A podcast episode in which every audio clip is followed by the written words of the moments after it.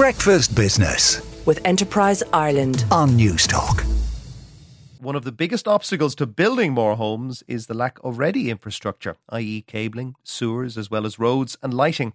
There's a new company which commissions construction companies to provide key infrastructure for housing. It's called the Housing Infrastructure Services Company, or HISCO, and it was formed by a joint venture between the Irish Strategic Investment Fund alongside Cork County Council.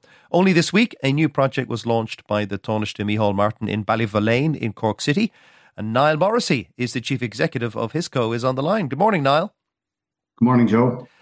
HISCO will be fairly new to some of our listeners, but has a very important role. Can you tell us more about what HISCO does? Yeah, thanks, Joe. Yeah, it's a very unusual collaboration. First of all, in terms of our shareholding, uh, which is a collaboration, as you mentioned, between Cork County Council and the Ireland Strategic Investment Fund. But very important to say from, say from the off is that we deliver the services on a national remit. So it's not just Cork; it's it's it's nationally we deliver.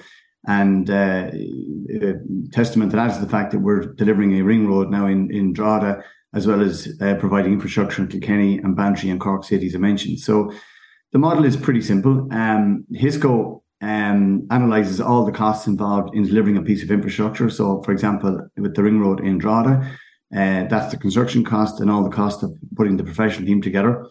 Um, that cost is then divided among the benefiting developers and in Drogheda, we are working with Joe O'Reilly and Lorcan Greenan, where we're going to deliver 1,301 units.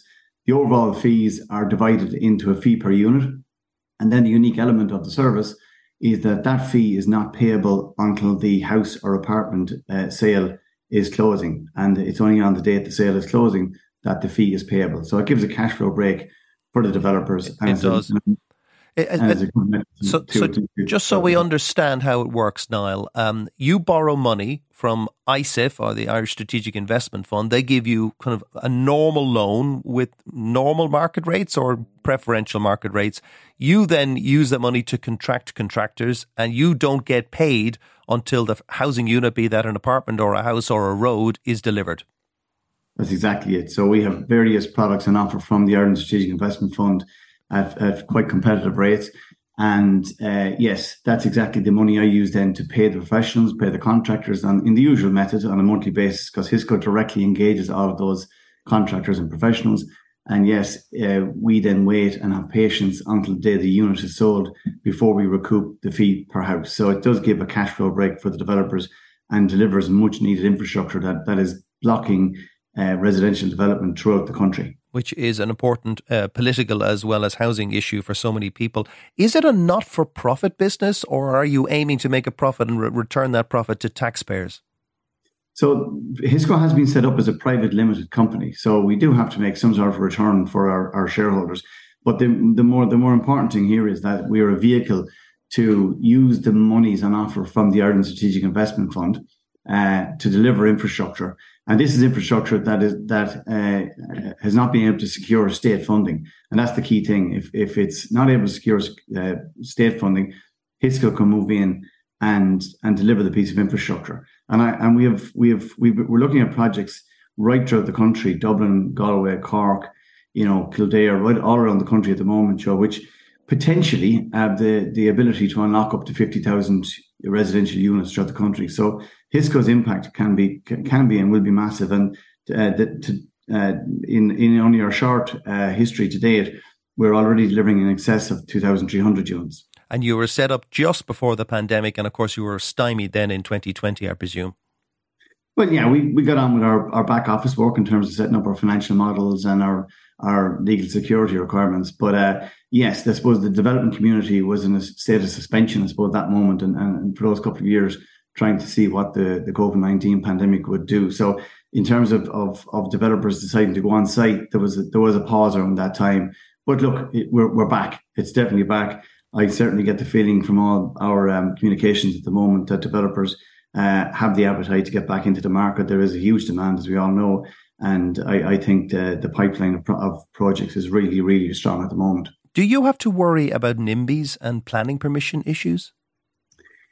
Uh, generally speaking, we get involved once the p- planning approval has been has been put in place, and therefore, I suppose we're not particularly getting involved in the you know the objections that come about. Now, okay, somewhat frustratingly, and it is the system that's there, so it's it's it's it is as it is.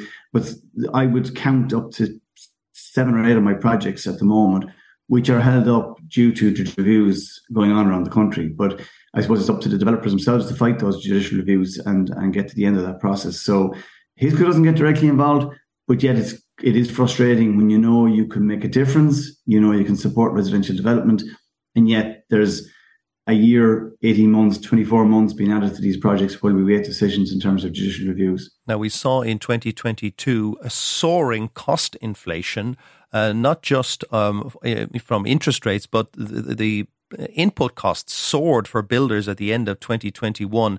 That must have affected your business. I, I, suppose yes, of course it is. In terms of the all the rising costs, uh, must be put through the, the, the, schemes and all the rest. But I suppose what we've sat down with our contractors is, is to try to, as best we can, lower the risk in terms of of the increased costs um, due to the various um, events going on around the world. And uh, you know, contractors uh, are generally quite pragmatic when it comes to these kind of things. And once there's a, a meeting of minds both sides of the table, we've been able to settle our costs and give our, give our, ourselves and our ultimate clients, the developers, certainty in, in, terms of that. So I think we've, we, yes, costs are gone up, but certainly we've found a way of, of, of bringing certainty to each of the, the development projects we're involved in. Now, Hisco doesn't actually physically build these roads or install these lightings for, for, for homes and apartments. It gets other companies to do that. But are they telling you that they are struggling to find staff? I have to say, Joe, no, that's not my experience. Um, we have really good, strong contractors all around the country that we've engaged to deliver our projects.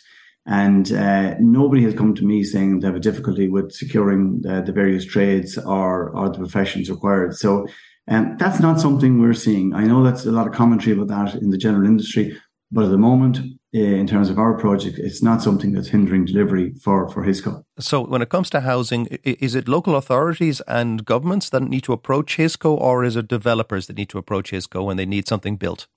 It's all of the above. So we, we, we have a lot of communications with the developers, which ultimately will be our clients, but we, we need to get at the projects by speaking uh, uh, with local authorities who have their fingers on the pulse when it comes to where the infrastructure blockages are. So particularly the executives in local authorities and the, plan- the planning teams, is who we try to speak to on a regular basis to determine where these blockages are. But it's it's it's the developers ultimately will be paying our fees, so we, we really try to keep in touch with them all the time, and we invite you know um, queries to come in as early as possible in, in advance of planning, if at all possible, so we can get discussions going, because all of these projects are quite um, complex and take time in terms of particularly when the statutory consents like CPOs or part 8 plannings have to go through. So the earlier you discuss um, your projects with us, the better. And, and, you know, all our contact details are on hisco.ie. So um, come at us as, as early as possible and discuss projects as quickly as possible with us. Well, best of luck with the project. I think everybody wants you to succeed. And that's Niall Morrissey, the Chief Executive of the Housing Infrastructure Services Company, or HISCO. Breakfast Business with Enterprise Ireland on Newstalk.